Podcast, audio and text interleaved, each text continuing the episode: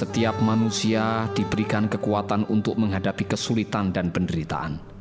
Justru melalui berbagai kesulitan itulah kita dibentuk menjadi ciptaan Tuhan yang tegar dalam menghadapi berbagai kesulitan dan kegagalan.